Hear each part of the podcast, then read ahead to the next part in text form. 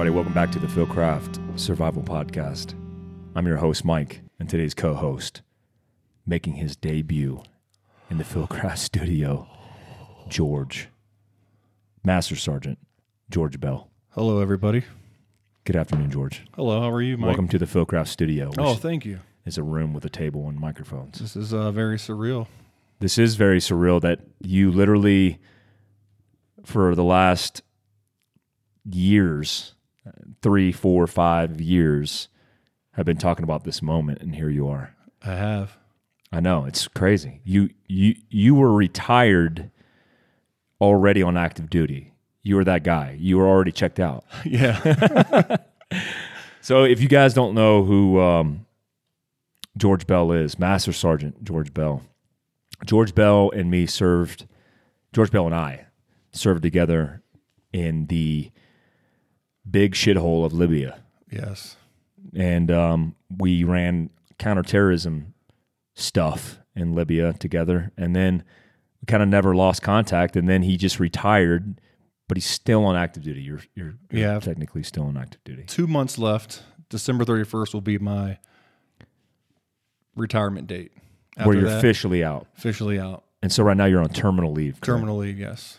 So today, the the cool thing about today's podcast, outside of all the other stuff that we do, that's cool, is um, George Bell and myself are going to tell war stories, and you're going to hear about George Bell's experiences and kind of all the cool stuff that he's been through in his career, and uh, get a different take because uh, George has a different career path, and I'm interested to hear this story because it's like war stories but it's also hearing a different perspective.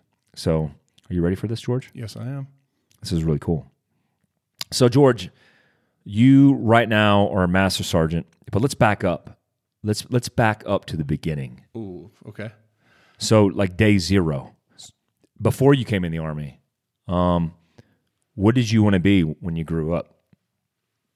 I always had it in my mind to serve something. Like always, you know, GI Joes growing up.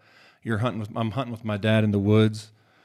You always had that mentality of like, you know, oh, I got camouflage on, GI Joe. This is so cool. So I decided to try the, you know, the college route first. Graduated at high school.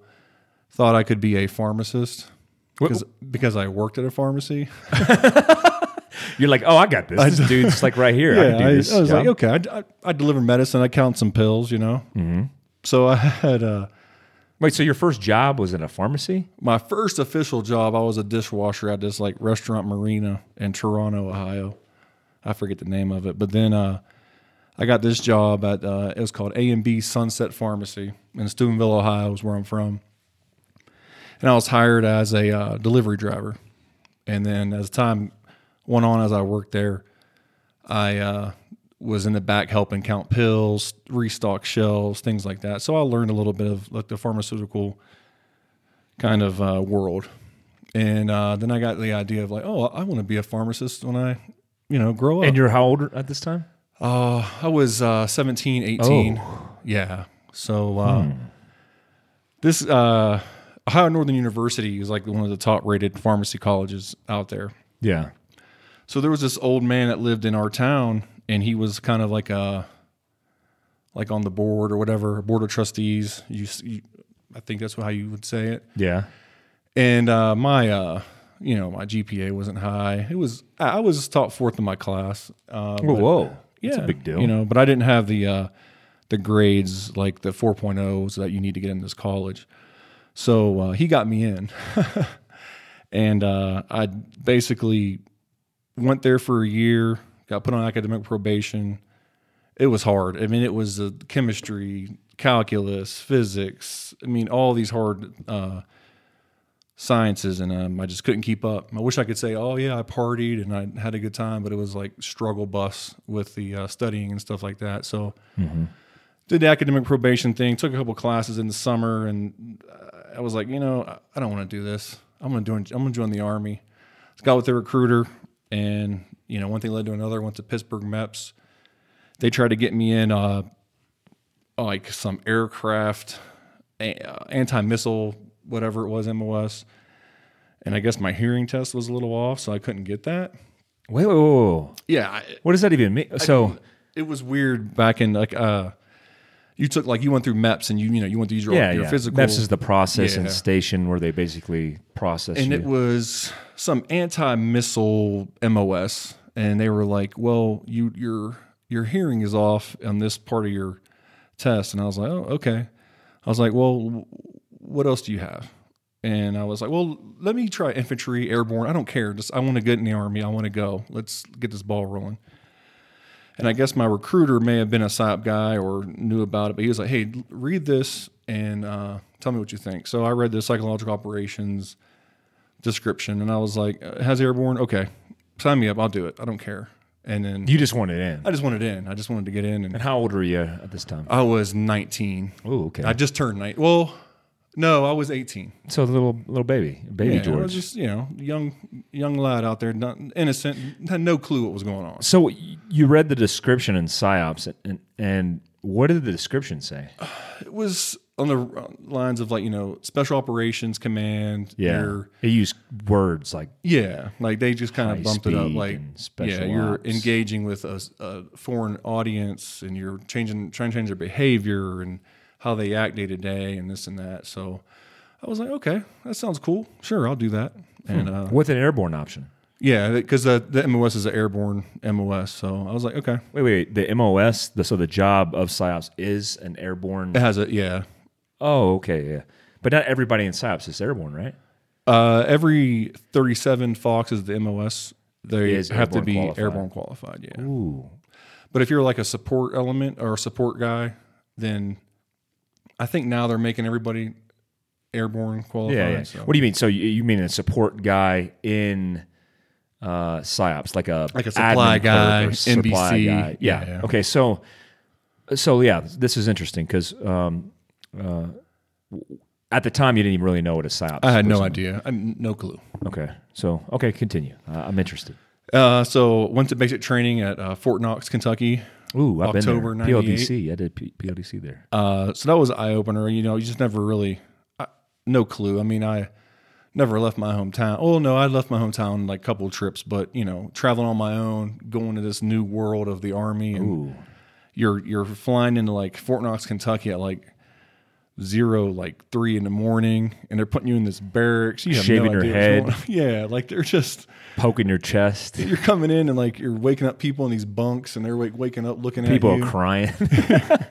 It was so weird. It was just like the weirdest like. wait, wait. So your basic training, what and AIT was there? No, the AIT was at Fort Bragg. Oh, so your basic was there. Yeah, basic was at Fort Fort Knox. Yeah. So do the basic thing. You know, you're the regular stuff. They're yelling at you. You're up early. You're shining boots. You know, the whole marching. You're the drill instructor, drill sergeants coming in yelling at you. Then you got your little road marches you do, and then you got KP duty. You're washing pots and pans, Stealing just- cake. Yeah, and you're, you're like you're you're, t- you're you're trying to talk to the civilian guys and talk about like, hey, what was the score of the game on yesterday? Because we get no news, Yeah. and you're just like- isolated. and they were just smuggling in the information to us. So, nice.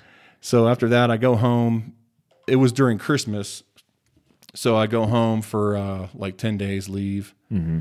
and then uh, after January first, we uh, I flew into. So before I left, uh, it was funny in basic training. My Uh-huh. drill instructor, we are like setting up our travel for the next uh, phase, and uh, he's like, "Yeah, just fly into Raleigh. You'll find a you know it's easy. There's a shuttle buses there. It'll take you to Fort Bragg." And He had you fly into Raleigh. yes, I had no clue. I'm just I have no idea where Raleigh's at. Roger you know? that, Sergeant. Yeah. So I get home, do the, the Christmas leave, and I leave. I leave Pittsburgh Airport, flying to Raleigh, and I'm wearing my. You had to every time you travel, you had to wear your Class A's, and we had to wear the. Ooh, the- I remember those days. Remember that the Ooh, green, the God. greens, and uh, I fly into uh, Raleigh Airport, lost. I'm looking for like, hey, Fort Bragg over here, or you know, there was nothing. I was like, oh, I'm gonna have to get a taxi. A taxi was like hundred dollars or something, you know, To get to 150 Fayetteville. bucks. Yeah, Because it's like an hour away. Yeah. So You could have flown to Fayetteville. I'm walking around like just trying to find something, and all of a sudden, this guy's like, "Hey, are you going to Fort Bragg?" I was like, "Uh, yeah." Um, I, he said, "Do you need a ride?" I was like, "Yeah, sure, I can take a ride." And I was like, "Can I ask who you like? Who are you?" You know, he's like, "Oh, I'm so and so. I forget his name, but they were. He was a part of an ODA that was dropping guys off at the airport, and he saw me walking around. He's like, he's like, "Where are you going?" I was like, "I'm going to AIT at Fort Bragg for PSYOP." He's like, "Okay, I know exactly where that's at. Get in the van." He said, "You can get in the van, or you can drive in the Humvee." The other guy was driving the Humvee. They're dropping the team off, and I said, ah, "I'll, I'll, I'll drive in the van."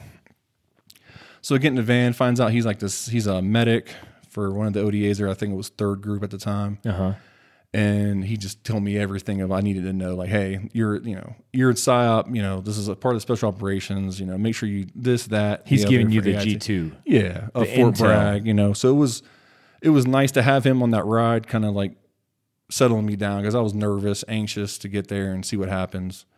So I show up to AIT, and you know, it just another basic AIT was just basic training, but uh, a little less. Uh, I guess the, no one's on your ass a lot, so you had your own room. You had your room with a with a uh, you know me and a roommate, and then you still get treated like shit, but it was a learning, more of a learning type situation with the MOS and things like that. So it was like about a 14 week.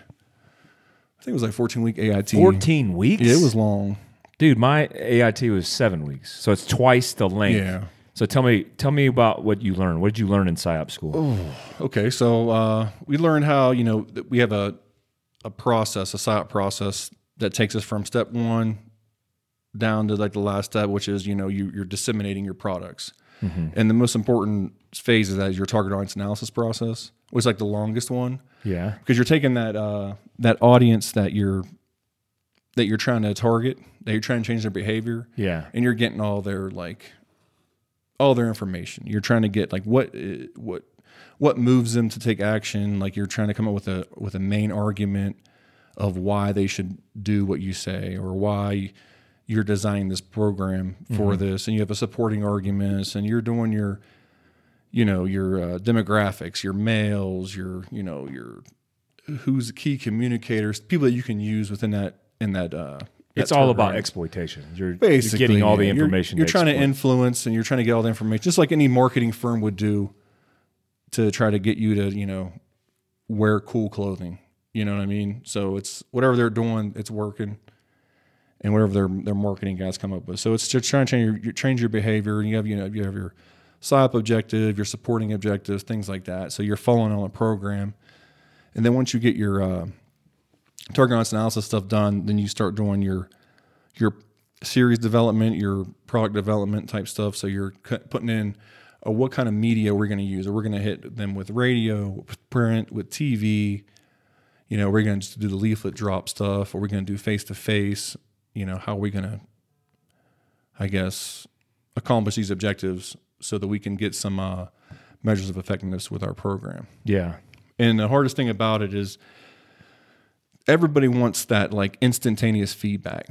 And the thing that with us is, is the patience is what one of the things I think we lack. A lot of us do for the Just in general. in the, yeah in the in the military because we want instant you know instant gratification. We want instant you know uh, results. So inside, it takes longer because it, it, it takes longer to like influence those generations of people. You know, depending on who you're going after. You're going after the older people. You know, you're gonna have to break them of so many years of uh, that thought process they have.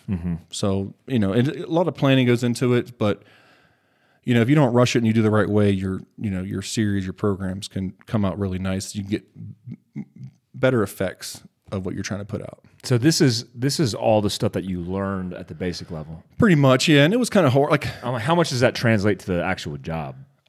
you get the basics because when you go to when you're working with so if you're on the tactical side, you know you're supporting ODA, you're supporting a Ranger uh, battalion. Because that's what you guys do. W- Yeah, You're attached to special we're operations attached. Ba- units. Yeah, we're a support element to these special operations units, and then and then there's another side. There's a strategic, uh, excuse me, strategic side where we're uh, where we go out to embassies and we work with country teams. yeah. So it's a different, you know, um, how you're messaging and what you're doing. Like you're like if you're strategic messaging, your tactical messaging, things like that. So So uh, talk to me through your first unit. So how do you you get stationed at Bragg because that's the only place in Right. place psyops is right. Exactly. That's the only active duty station. What's it called? Seventh psyops. Or, Oh, there's um there's fourth PSYOP group and an eighth PSYOP group. oh, way off. Seven. This is- Seventh is there's a is a reserve. That's the reserve Yeah. component. Okay. So you get assigned to uh, psyops and you, what 2000 It was uh, 99 because you had to. So after AIT, you went to airborne school. Then after airborne school, you came back. How was airborne school for you? I tell you what, it was Was it scary? no, not at all. I, for me, it was easy. Yeah. I just, you know, it. Was you it know, exciting? You're nervous. It was exciting. Yeah, I yeah. mean, you're nervous because you don't you jumping off a plane and everything for Yeah. the first time, and but it wasn't. I wasn't scared at all. It was just like, all right, get me out of this plane because it was uncomfortable. And so you you jumped and you did your five your five yeah, jump five jump. jumps. I come back to Fort Bragg, and um, I uh, in process uh, 9th SOT Battalion. That's the tactical one of the tactical battalions. As what? What's Or- your what's your position? I was a Nug. nug. one? Yeah, I was Just like private. a psyop soldier, basically. psyop soldier. And then how how are you guys organized as a team? Is my So ba- back in '99, you had um, in 9th Battalion you had Alpha, Bravo, Charlie Company, and within those companies you had detachments. You had at that time I think we had three detachments at the time, and then, when and then within each, each detachment you had your headquarters element team, which was like a two-person team. Maybe like a, if we had an extra guy, we'd put him up there as admin. Yep. Then you had uh, three to four teams, and they were three man teams. So each, and then each uh, detachment was lined up with uh, like a region, like a COCOM, like Oh yeah, yeah. Just like special operations, special forces, where you're aligned with a geographical. Right. Did you guys have to do language training? yeah. So after language, oh, so I mean after language, after um, AIT. AIT Airborne School, I go in and uh, I am processed the 9th Battalion, and then right then you get your uh, language assignment. So that's part of you guys. You have to have that was back yeah that was back in the day now it's a pipeline so now it's you know you go through your selection you go through if you get selected you go through the uh, mos portion then you go through your SERE school then you go through your um, your language training whatever trainings they have within that pipeline i'm not real sure of what those are right now but uh, when i went through you did you you know you did your AIT airborne, come back to your unit, then go to language school school for like I think mine was four to five months. I think it was. And I got chose I got German, and uh, you know I, I look at it as I just failed out of college because I couldn't study and and then you're going to send me to language school where I had to like study all the time. So it was like kind of a struggle to study. But I mean I picked it up to most where I could work with it and What was your language? German. German. Uh, and so you were you had to go and get a rating from Yeah. German language Once school. you're done with your your training, you take your DLPT, and then that gives you your your rating. It's like a zero zero all the way up to like I think four four. Mm-hmm. And I, I don't think I ever scored above like a one one because I never used my language. I uh, after I came back from language school, I went to Korea twice for exercises. Then I went to Australia for an exercise, and then after that, that's when uh, you know uh, 9/11 kicked off, and then I was Afghanistan. So I never really got the opportunity to use it until uh, I was 2010 when I went to uh, SOC Africa, Special Special Operations Command Africa in Stuttgart, Germany. And by then, I'm like, uh, I'm just you know a handful of phrases I can get by.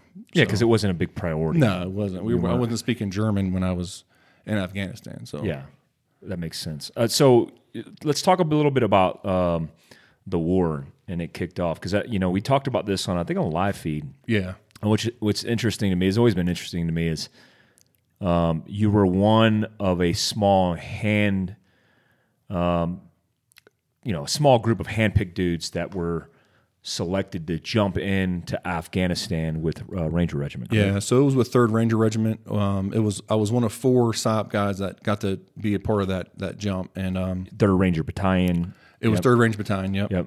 And then, uh, how did that all go down? Like, how- describe to me, like, you know, they what do they do? They just put out a call and they're like, "Hey, we need four dudes," or how did that go down? So we had a um, a detachment that was solely uh, sliced off to support each ranger uh, Battalion. Oh, so you already I was in. It was it was called the Ranger Detachment or PSYOP Ranger Detachment. so you so uh, uh, sorry we're backing up a little bit, but so you were assigned to a Ranger regiment or to Ranger regiment already, and then one of the battalions as, as a duty. No, it was our detachment was. Um, each team was broken down into each Ranger Battalion. Yeah, So we had like our designated um, uh, battalion that we worked with. yeah, But for this one, since it was like you know the first thing to go, and our our whole detachment went and supported this mission. yeah.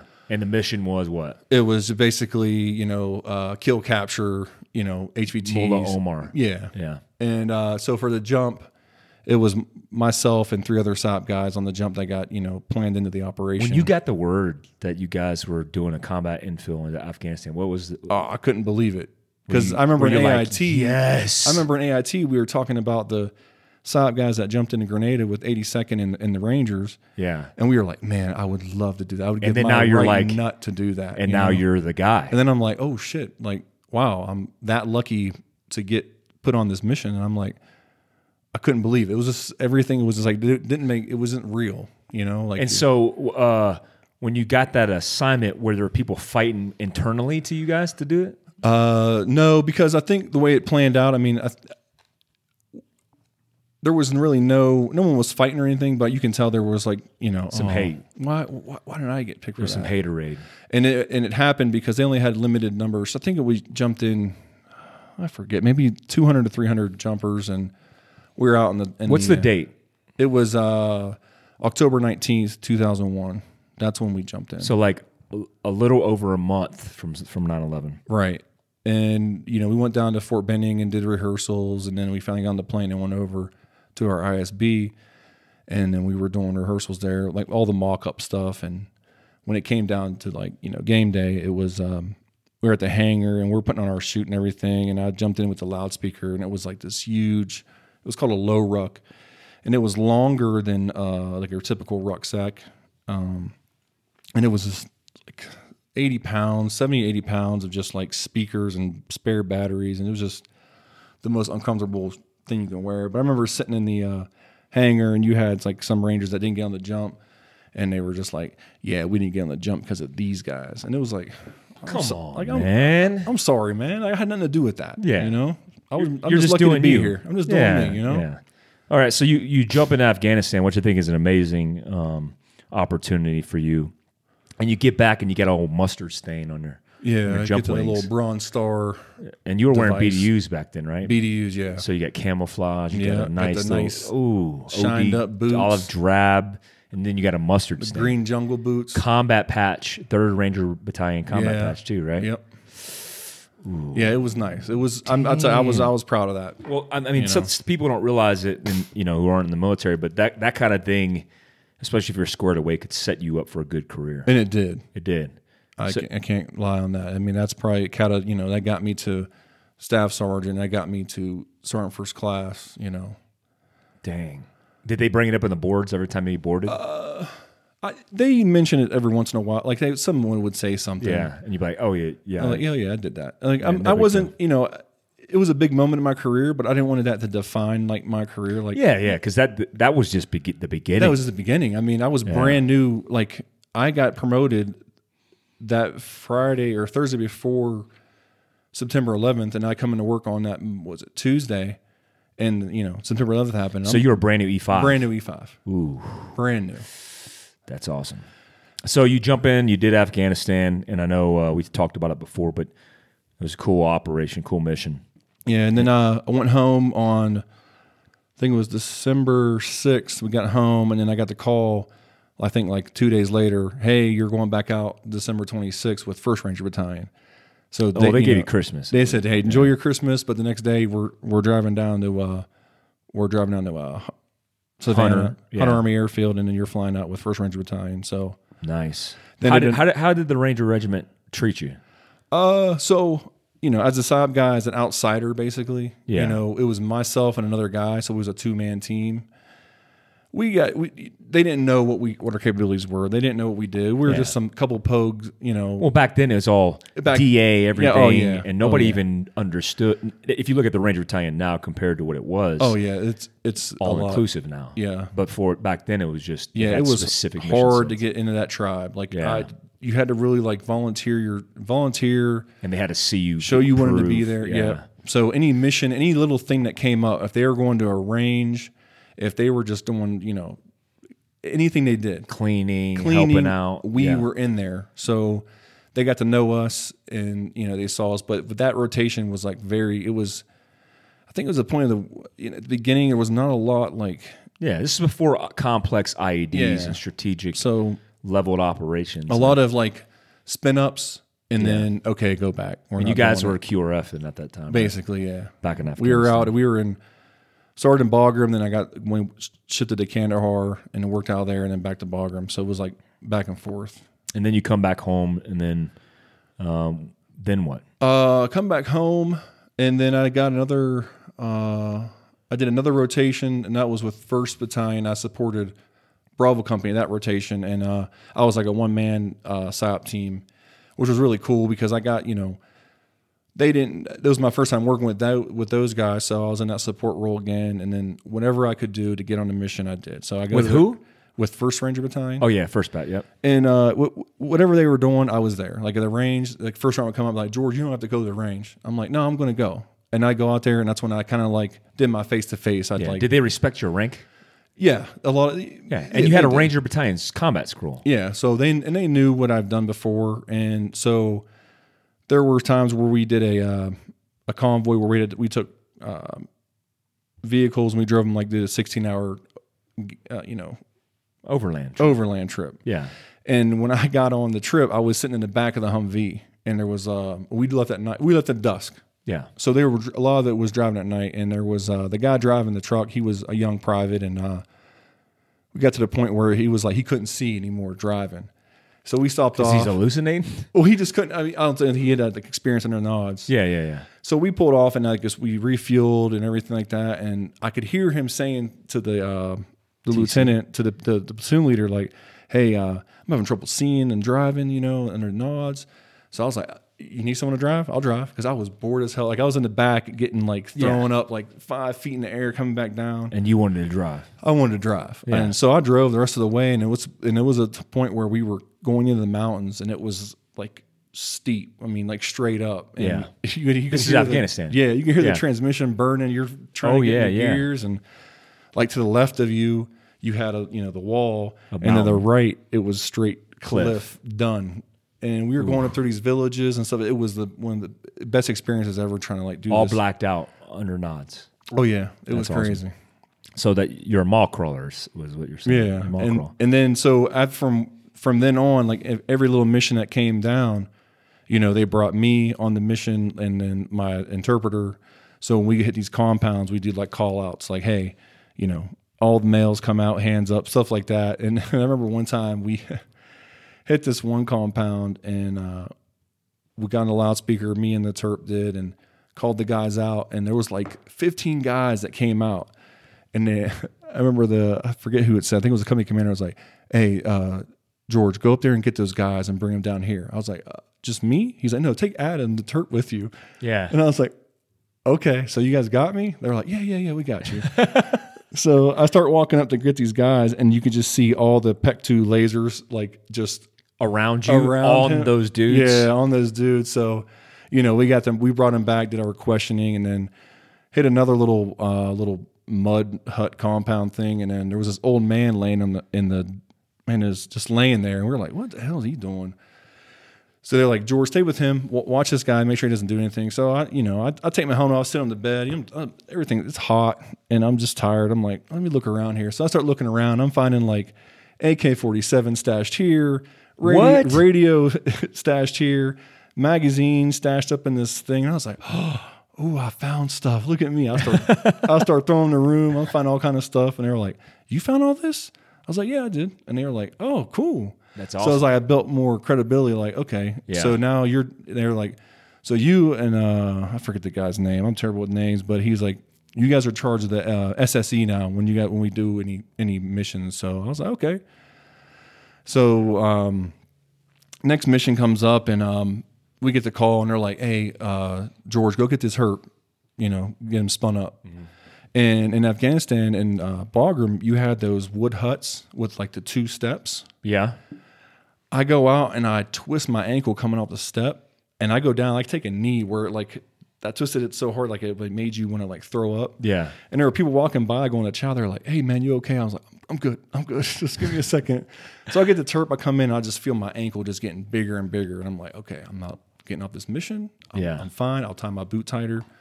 Then we get down to the airfield, and it's pitch black, and they're like, "Okay, let's go. Let's you know get on the uh, what is it uh, Chinooks?" And we were like, "Okay." And as soon as I walk out, I twisted my ankle again on The same one? Same one Ooh. and the terp picks me up. He basically picks me up. He's like, "Come on, let's go."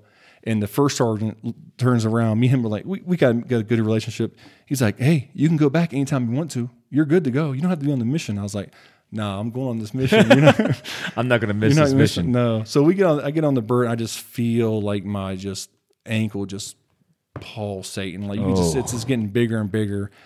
Then we get out and. uh you know wherever the LZ was, it was uh, in this like rocky, like it felt like it was like a washed out river, Yeah. and uh, I'm like, oh my god, I got to get off here. I Oh, got to walk. I could barely walk.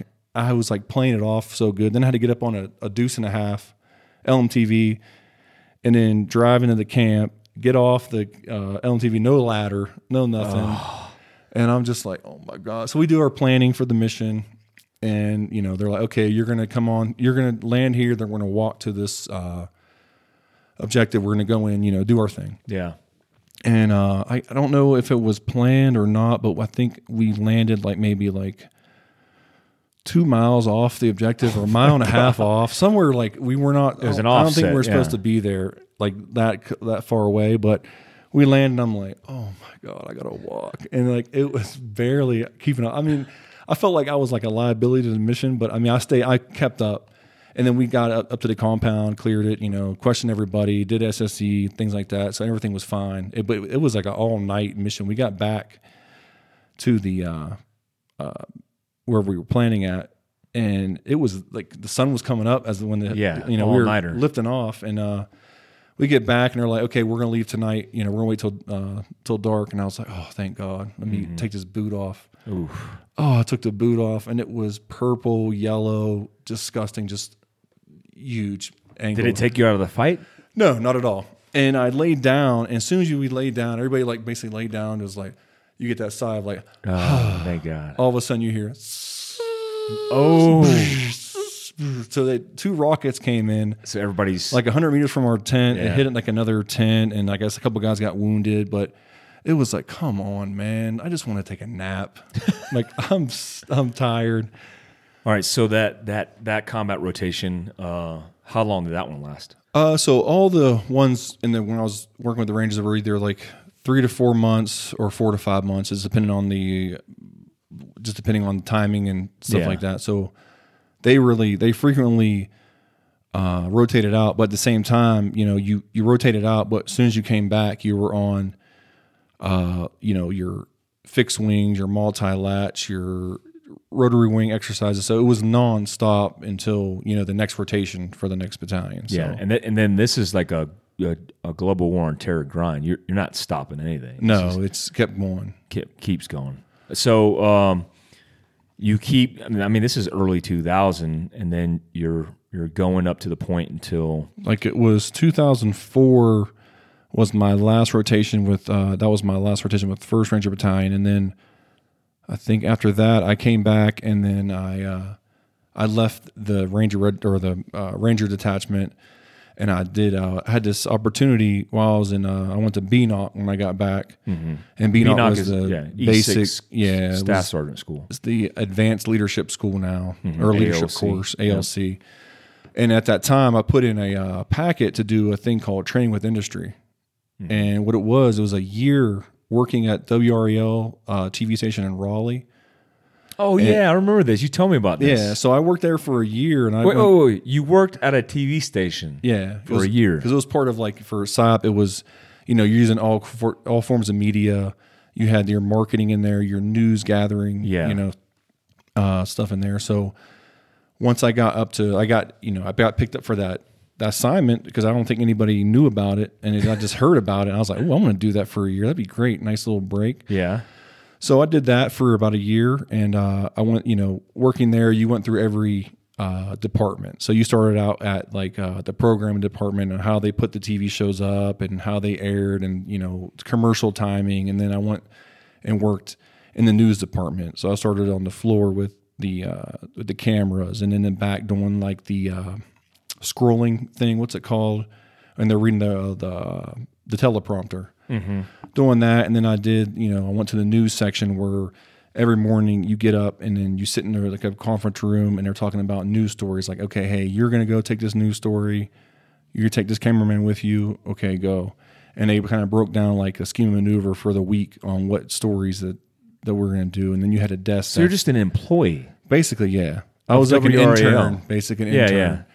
How do they treat you there? Oh, they treated us great. It was myself. It was an enlisted person, so I was a staff sergeant at the time, and then there was a major uh, that was he kind of worked, kind of like the more the corporate side where he was with the heads of the. Um, Was he cool? Was the major? yeah, cool? yeah, he was Oh, real okay, cool. Okay, okay. Um, and then uh, so every depart I worked every department like, and you went out like during like Final Four weekend. I got to go to um, Chapel Hill and cover the Final Four, and it was we're up on this uh, roof of this pizza place, and I think it was um, UNC Tar Heels. They won. They won, and they were going to the like the final championship game, and it was like watching roaches exfil buildings and enter the street, and it was like thousands of people in the street, like starting fires, you know, drunk, celebrating the win, and it was just like so weird to see because like you're up above Oh yeah, you're on the looking down, down in the know, and city it was, street.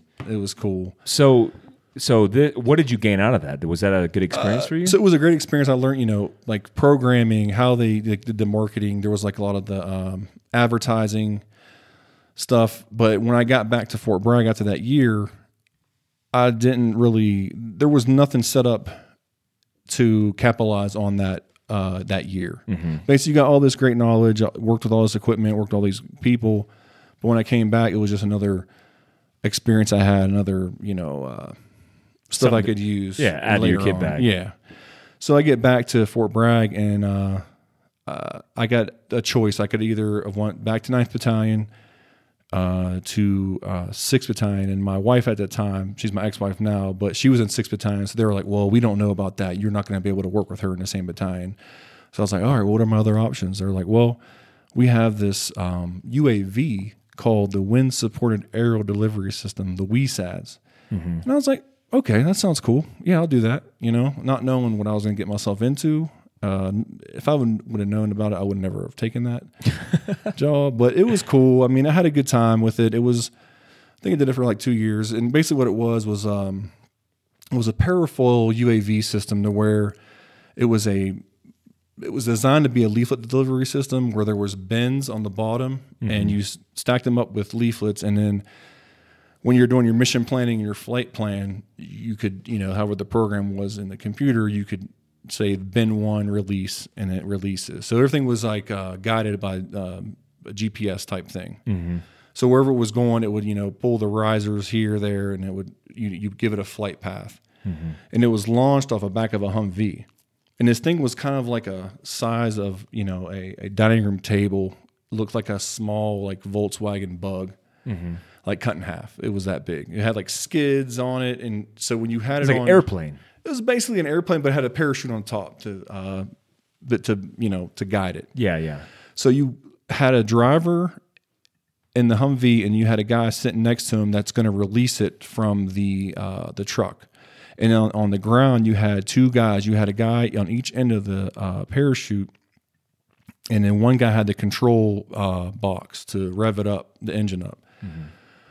So when the Humvee took off, you made sure the the uh, parachute stabilized, and then at a certain when you're at a certain mile per hour, you release it, and then once it releases, the guy with the control box revs it up to where it gets to altitude, and then you had a um, basically you had a mission control site with you know your antenna set up, your your computer, and it shows you the the waypoints and where it was going to go. And once it got to a certain altitude, you switched you switched to auto, and basically from there you um, just um, kind of watched it and made sure it was on the right path. So you're controlling a plane that drops pamphlets. Yeah, leaflets, and then so as time went on, you know, we were out in Yuma, Yuma Arizona, and uh, that's when we did, did a lot of our testing out there. And then New Mexico, where we tested it, were like TV transmitting, radio transmitting, transmissions, and like dropping other stuff out of it. And so I was like the detachment sergeant of the at the time. It was just myself, and then the the team I had. It was uh, it was a cast of characters, but it was they were good, they were good guys. Yeah. So the team got uh, actually deployed to Iraq for one rotation, and I had to stay back. But at that time, I was in there. I got to go back to Afghanistan again because the reserves had a uh, the WESADs, and they cra- it, it, it crashed. Yeah. So I was since I was the uh, detachment sergeant of our WESADs, I was I guess the subject matter expert. So they sent me out to like do the investigation on like what happened, but uh, you know it crashed. I mean, there's nothing more you can do about it. The system was some of the you know things that were put into it failed a lot of the times with the communication systems. So it, it, it just crashed, and you know it was a month in Afghanistan where once again I just got that work out of the way, and then I was you know volunteering to go on to, like KLEs and stuff like that. So Yeah, it was just a, but it's, I mean, that stuff happens, right? yeah, it's and it happens, and then uh, So why didn't, why didn't you like that job? uh, it was just it Lame? it was kind of lame and it was just kind of like what are we going to do with this thing i mean are we going to actually be able to use it and it was hard to get like airspace and like around bragg because of like all the uh, frequencies that were used to um, um, communicate with the with the i forget what we used. We used some kind of like uh it was some kind of like cell phone type thing like system like garmin you know gps Yeah, type yeah. thing. So and it was hard to keep sometimes the comms would go out and it would be up there flying by itself. So there was the risk involved like they didn't want to take the risk and we couldn't even like get gas for it they took like the 90 you know 93 or whatever and like trying to get funding for it it was just a pain in the ass to operate so So uh, you get back from that, doing that trip, that lame rotation, and then it picks up. I up. got a call uh, from one of my uh, my he was my team sergeant in when I was in the Ranger battalion or Ranger uh, detachment. He said, "Hey, I got this opportunity. If you want to become a a, a instructor at the NCO Academy." I said, "Sure, yeah, why not?" You know.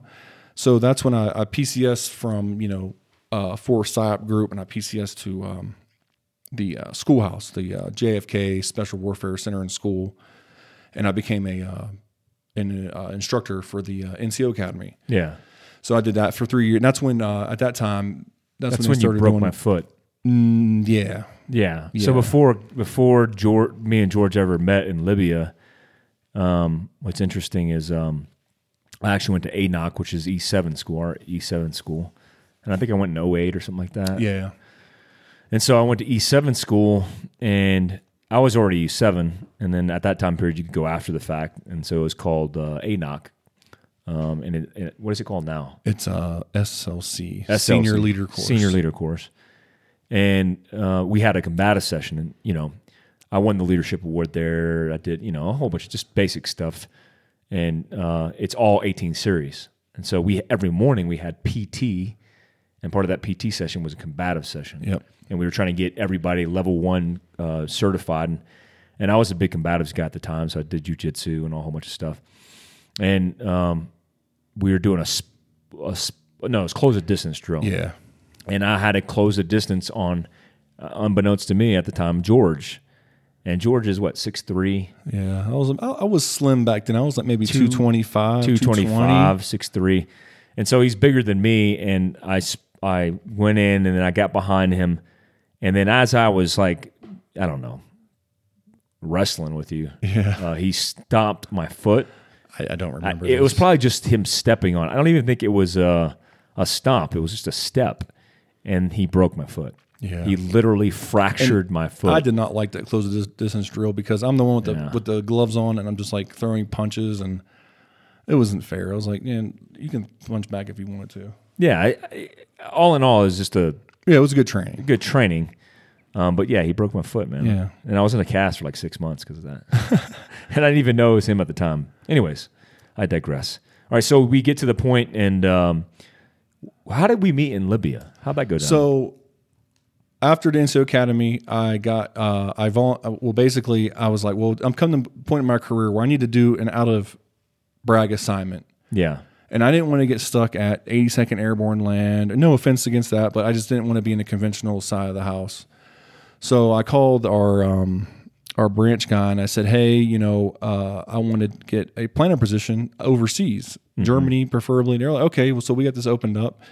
And it was for at the uh, Special Operations Command uh, Africa. So I was like, "Yeah, perfect, let's go." You know, so I PCSed over uh, to Stuttgart, Germany, and uh, I think at the time I got there, it was 2010, and uh, we, uh, I think it was 2012 when me and you met. So bet- before that, though, I was supporting like the counter LRA mission, um, kind of trying to do the IO campaign for that, and then I got this Libya thing came up, and I volunteered. I was like, hey, I will go to Libya. Like, send me now, and they were like.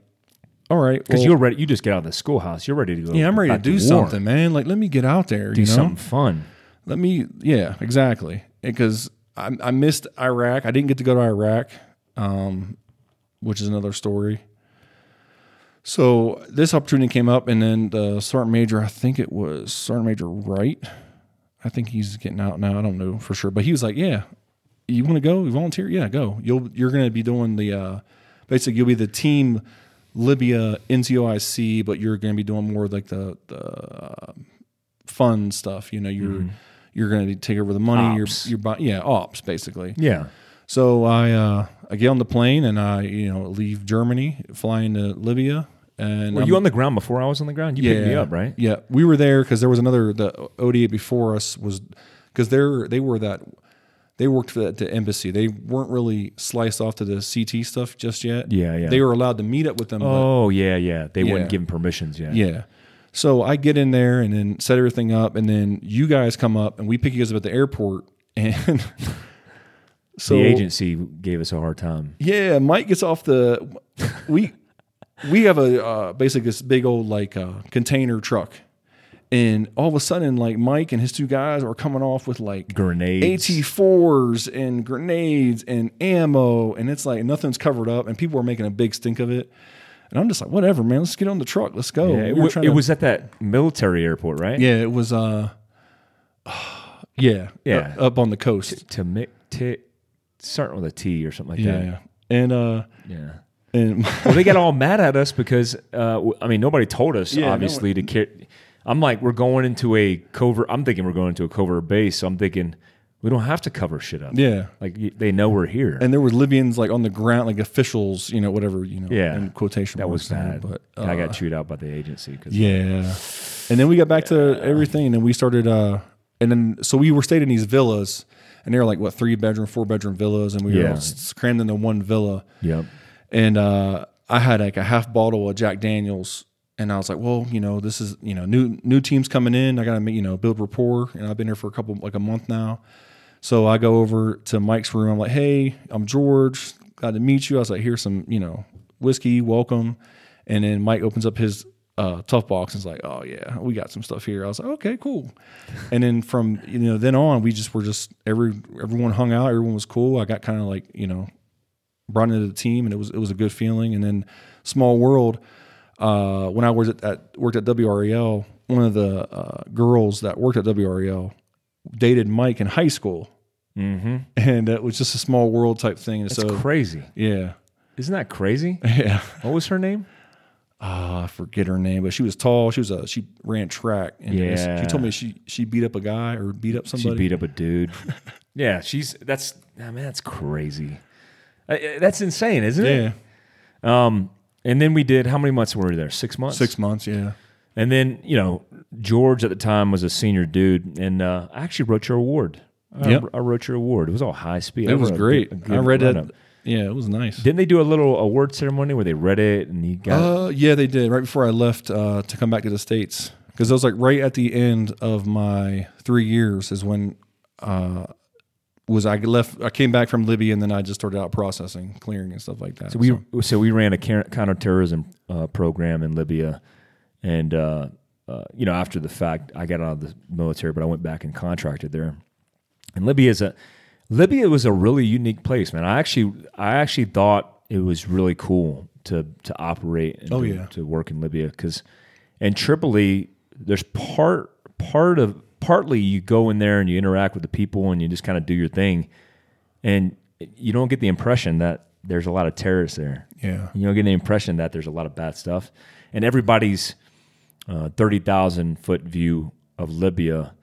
Uh, remember that dude who was a general, not the general, but the commander, like the colonel of Sak SOCAF, Yeah. the Marine, yeah, yeah, yeah, and yeah. he thought he compared it to Somalia, and he thought Yeah. it was like it's all scary. like we went out. We would go out all the time and go downtown like and walk. we around. drive every day Yeah. for hours in the t- in the city, Mm-hmm. and we interact every day with local nationals. And I'm like, sir, it's not what you're thinking it is.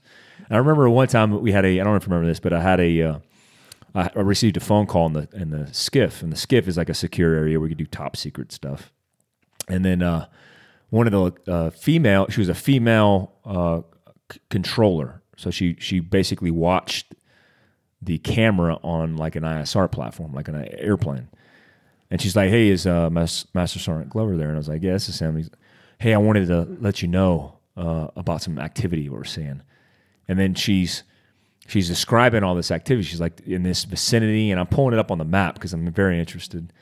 And she's like, "Yeah, we're receiving this, we're receiving that, and it's a whole bunch of traffic, and it looks like they're assembling, like maybe for a, a attack or something." And I'm looking at the map, and it's like it's like a mile away from our camp, and I'm oh, this is this might be serious. Not realizing that they're watching um, ISR footage, but not really coordinating with us. And so I'm thinking they know something that we don't know. Like they got some intel Yeah. that was separate from the imagery they saw from a from a plane. And then I look at it, and then I'm looking at the imagery. This is just me, like m- me looking at imagery. And then I went, uh, "Yeah, I know where that's at. So what do you think? What do you? What's going on?" She goes, "Well, you know, they're just lined. Up. There's a big line, and there's a big assembly of people."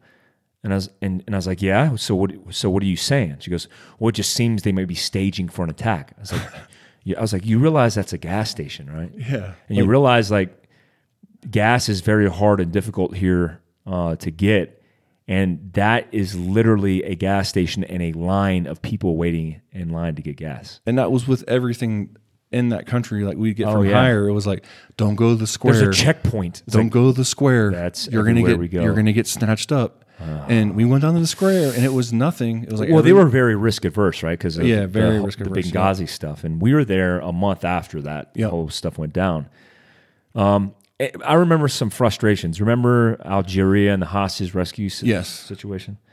So a lot of people have actually asked me about um, Libya, and they're like, you know, how was it, and all this stuff. And so we had a colonel. Uh, I won't mention his name um, because I'm not a big fan. I think he got promoted. He did, right? I don't know. I heard he was a colonel, a full bird, because he was a lieutenant colonel when we were there. Yeah, But anyways, so uh, this colonel, number one, he didn't really know who we were, and uh, you know, we're not, we weren't anything crazy and special, but we were the commanders in extremis force, and our responsibility was hostage rescue on the continent of Africa. And so there's a whole bunch of things that I can't talk about on this podcast, but the reality is we had a lot more um, privileges and uh, re- things that we were supposed to and allowed to do that he didn't understand. I mean, he didn't even understand what the commanders in extremis force was. He wasn't read on to the program, and we got to get him read on. And the first thing we did when we went in there, and I said, because he was this actually the commander who said to the guys who were supposed to from 10th group who were supposed to go to Benghazi to respond to go and help that they couldn't go. yeah. They were told to stand down. They told him to stand down. And and I told him, and I wanted to make it very clear that there was no way um, on the planet Earth that he was going to stop me or my guys or anybody from reacting to go save um, good guys. And so I won't digress into that because it's a it's probably just a lot of drama that we don't want to bring up.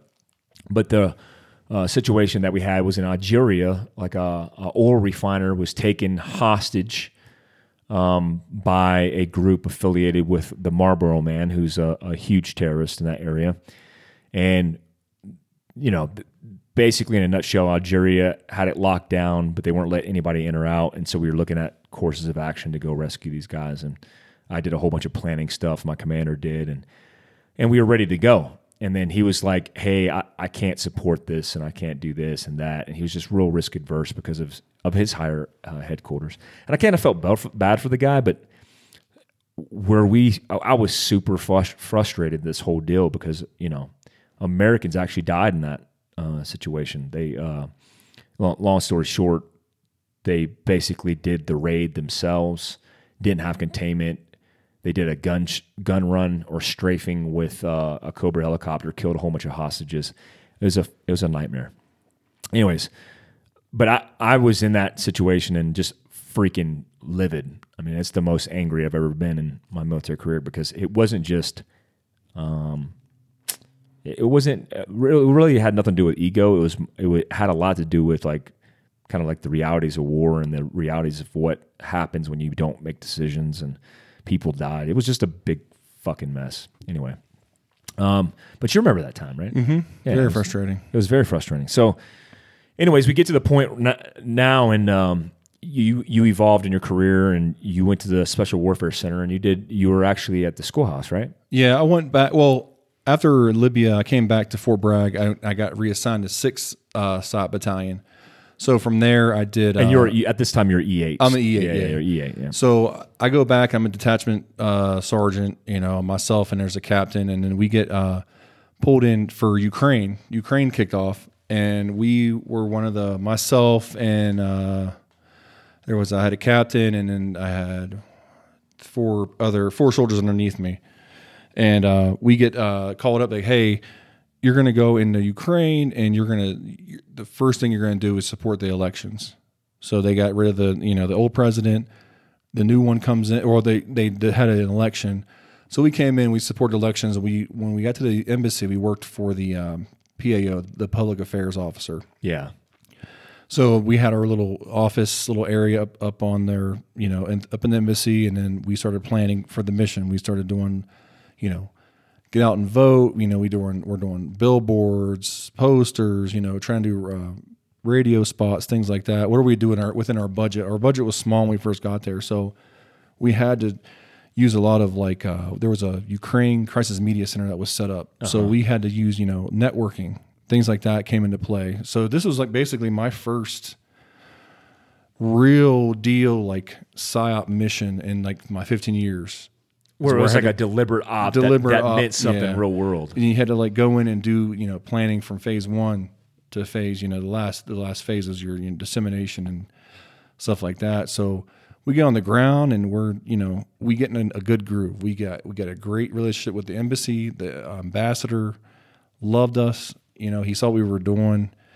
Uh, we had a couple programs going on. We uh, partnered up with um, one of these uh, well partner with the Ukraine Crisis Media Center. What it was was like basically a a group of professionals that worked in you know Kiev area and around Ukraine, where you had your marketing professionals, your, you had lawyers, you had newspaper people, you had media people, and they all volunteered their time at this Ukraine Crisis Media Center.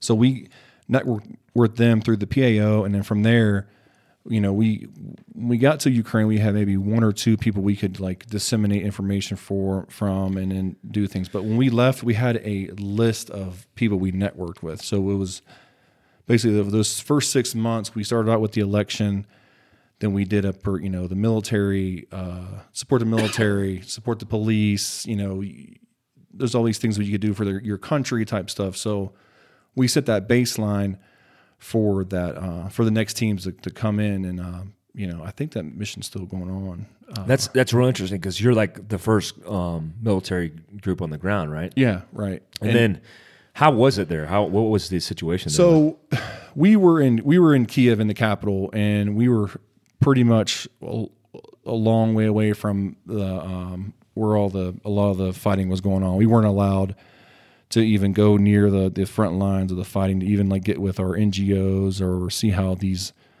um, group these these basically these civilian groups that were getting information to the front lines or even there you had you had civilians that were uh, delivering ammo, delivering food, delivering medical supplies to the front lines of these of the uh, Ukraine army. So we weren't allowed to really go out there. So what we had to do was when something would go down, we'd have like a representative from each of the groups would come back and we'd do like kind of like a you know an info dump and we get all their information and then you know put it in our plan and stuff like that. So we were isolated in the in the capital but we had our contacts out there that were you know in the in the fight doing that so it was uh it was good that we you know were able to plan for we did a lot of forward planning to get when other teams come in they had that program to go off of and uh then we started building relationships with the uh the uh, the ministry of defense so we were able to like help them with their psyop stuff because once when crimea fell all their like stuff got taken away, like their computers, their laptop. I mean, everything got taken away from them for their planning. So they had nothing, and we came in. We were able to help them out with uh, planning and uh, uh, product products and stuff like that. So I mean, uh, there's a, you know, when you when you get to the point where you're looking at the tail end of your career, and this is your last deployment, right? That was your last one. uh, it was my second to last. okay. deployment. And, and so you, uh, well, wait, what was your last one? So I went to uh, I was it was Oh, it was really Australia. deployment. No, no, no. I was in uh, I was I was at SOCEUR, uh, Special Operations Command in Europe for six Yeah. months. Oh, okay. And we were supporting what was going on in, uh, in like the Balkans and stuff like that. So, Okay. Okay. So, how many trips did you do total? um, A lot. it was maybe like a handful, maybe, but it, we, but then you had all your like your your TDYs in there and stuff like Yeah, that. yeah, so it was a it was a lot of You did a you lot know, of traveling. a lot of traveling. Yeah. So then you get to the point now where you're make, you're on the out, and now we started communicating, and then you're like, I'm to come work with Fieldcraft Survival. Yeah, I, I made sure that you know after I got when I left Libya, I made sure I stayed in touch with Mike, and I guess he was one of the hardest dudes to keep in touch with. So, um, I you know I found him, I flagged him down, I got with his mom to get the, his phone number, his emails, and I kept in touch with him.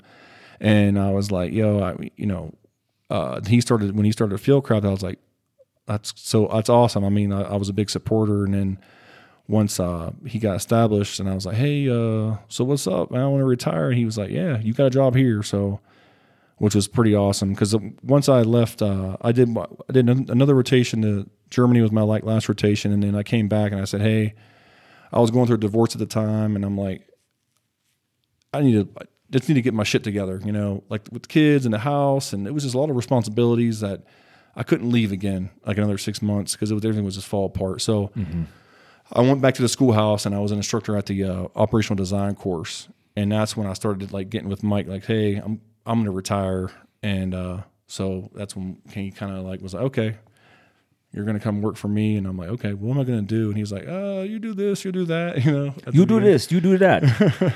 um, and so you you you packed your family and you went you drove across the country, and then here you are. Mm-hmm. And so, uh, how do you feel being out, man? What's what's it feel like? Being out? Um, I I think the last, you know, I, I decided to retire in January. Yeah, So I dropped my packet, and then from there, basically, I kind of, I, I honestly, I could say I, I checked out. You know, I did my jobs. You know, I did my time when I needed to be on the podium and, and teach. I did that. But other than that, I mean, I checked out. I was getting my house ready to for sale, which is still for sale. Um, and just kind of getting everything together. Uh, with you know moving out here and, and starting a whole new life. So I love it. it it's great. I mean, I, I had a great time in my 20 years. Um, I met a lot of good, cool people, did a lot of cool things, and um, but it just feels real good to be be out and just a. It's been a nice transition to come in and working with you, Kurt, Addison, and the whole Fieldcraft team. It's just been like a warm welcome. So, uh, it's just a great opportunity, and I've just been blessed. So, I mean, are you having problems sleeping? Are you like because you you had a routine that was pretty Uh, I sit and stop, but you have a good you had a good depre- uh, decompression time, right? I mean, Yeah, I had they you know, I, you know, I go I go back to Swick for three years, but at the same time, it's just like I, I can't like sleeping is a uh, it's hard. Like I will fall asleep at night easy, but then I'm up at like one for a couple hours, or I wake up at three for a couple hours, and it's just I can't get that back to sleep. Once I'm up, I'm up, and it's just like it sucks. But um, I'm just trying to more, I guess, relax more, which is probably the problem. I'm not relaxed. I'm still like anxious and uh, just saying that anxiety of like I want to do good here at this job, I want to get fired. Yeah. Yeah. But you're just the, like that. You're just right on the cusp. But it's, Yeah. yeah. I mean, we could make up for it. it's that that that transition of uh, you know getting out, and I want to you know that it's a whole new world out here. You know. Yeah, it's you know you're. I, I'm anticipating. You know, it, being a civilian is, you know, I talked about with the psychologist on the last podcast is is difficult. It's not easy being a civilian. The military actually gives you all these afforded opportunities and and instills discipline because you have no other choice. Right. It's easy to discipline somebody who doesn't have another uh, another choice, and when your whole entire schedule, including eating, um, living, is dictated to you, and then you get out and you're like, "Wh- Yeah, what do I do now? Yeah, I have nothing to do. Yeah, so you know, and you know, conforming to some kind of routine is a is a way to alleviate kind of those issues. I sat on my ass for a period of time when I got off active duty, waiting on the word from a government agency to to make some decisions. And so it was difficult for me because I just had all this lull time. But when you come in here and you go straight to work, it helps a lot. You know? Yeah, that's what I did. I didn't take a like they're like, "Oh, you're retired now. Take a month." I was like, "I don't have I can't afford to take a month off. I don't Yeah. want to do that. yeah, Put me to work, you know." Yeah. Cuz even when like it, it, when I was in there for, you know, I did 20 years and it just seemed like I couldn't I couldn't relax. I couldn't settle because I felt like even though, even when I was at the schoolhouse, I felt like I couldn't settle down to like do a hobby or I couldn't settle down to take time and like yeah. You could never relax enough I thought something was going to happen. And I know nothing was going to happen, but Yeah. Well, it did. War happened and Yeah. the trips, so you could never really get comfortable Exactly. in anything. and they were easy trips. Some of the trips were really easy, but at the same time, it's it's easy to me because I'm used to it. But yeah. I'm leaving like my kids. You're leaving everything, right? Yeah, and I'm like I'm I'll, I'll leave for a month at a time, but still that month is I'm gone, and I you know shit happens within that month. You know, like Yeah. having having two kids, and you know I. Uh, got remarried in April and just having a new wife. It's like a, you have a lot more responsibility now. Ki- Kids are getting older. They're they're seeing things. They know things. So when you're gone, it's like But now you're not going to be gone. Your yeah, kids now are I'm moving good. up here. So kids are moving in. Yeah. moving uh next month or so, and uh, so so what is the I mean, what's the future look like now? What's your big what's your big journey going to look like in the next 10, 20 years? uh, hopefully grow with this company.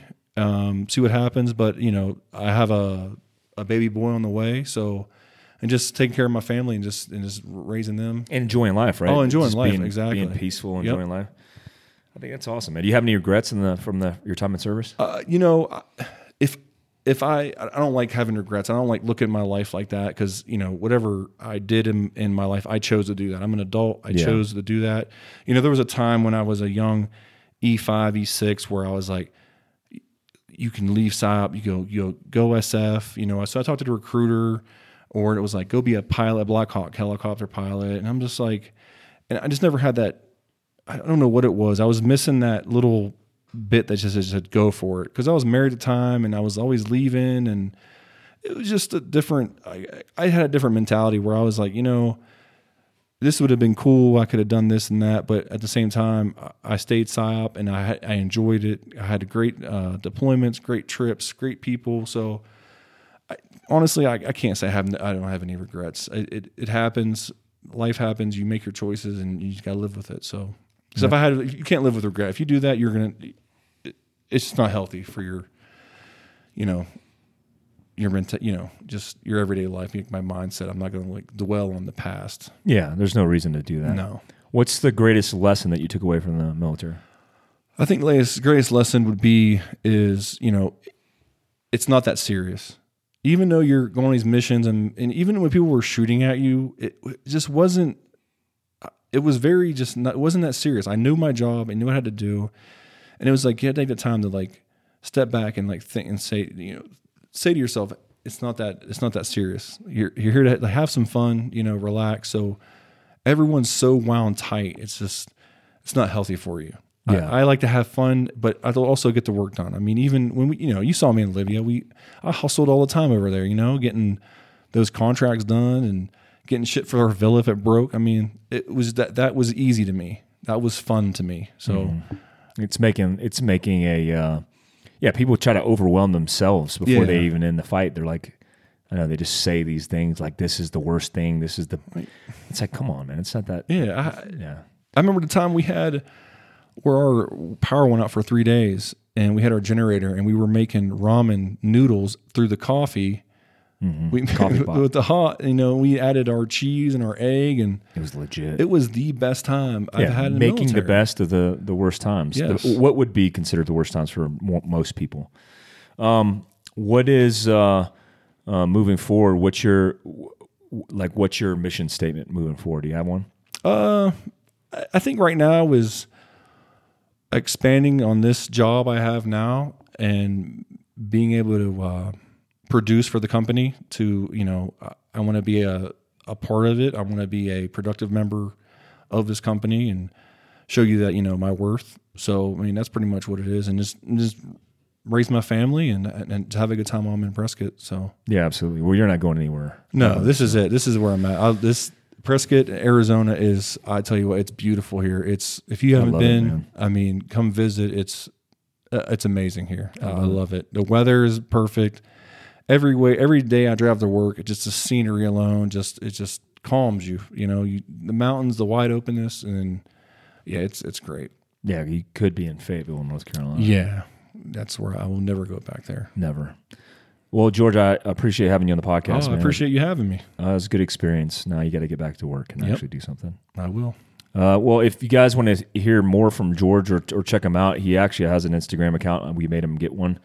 It's George underscore Team Fieldcraft. George underscore Team Fieldcraft.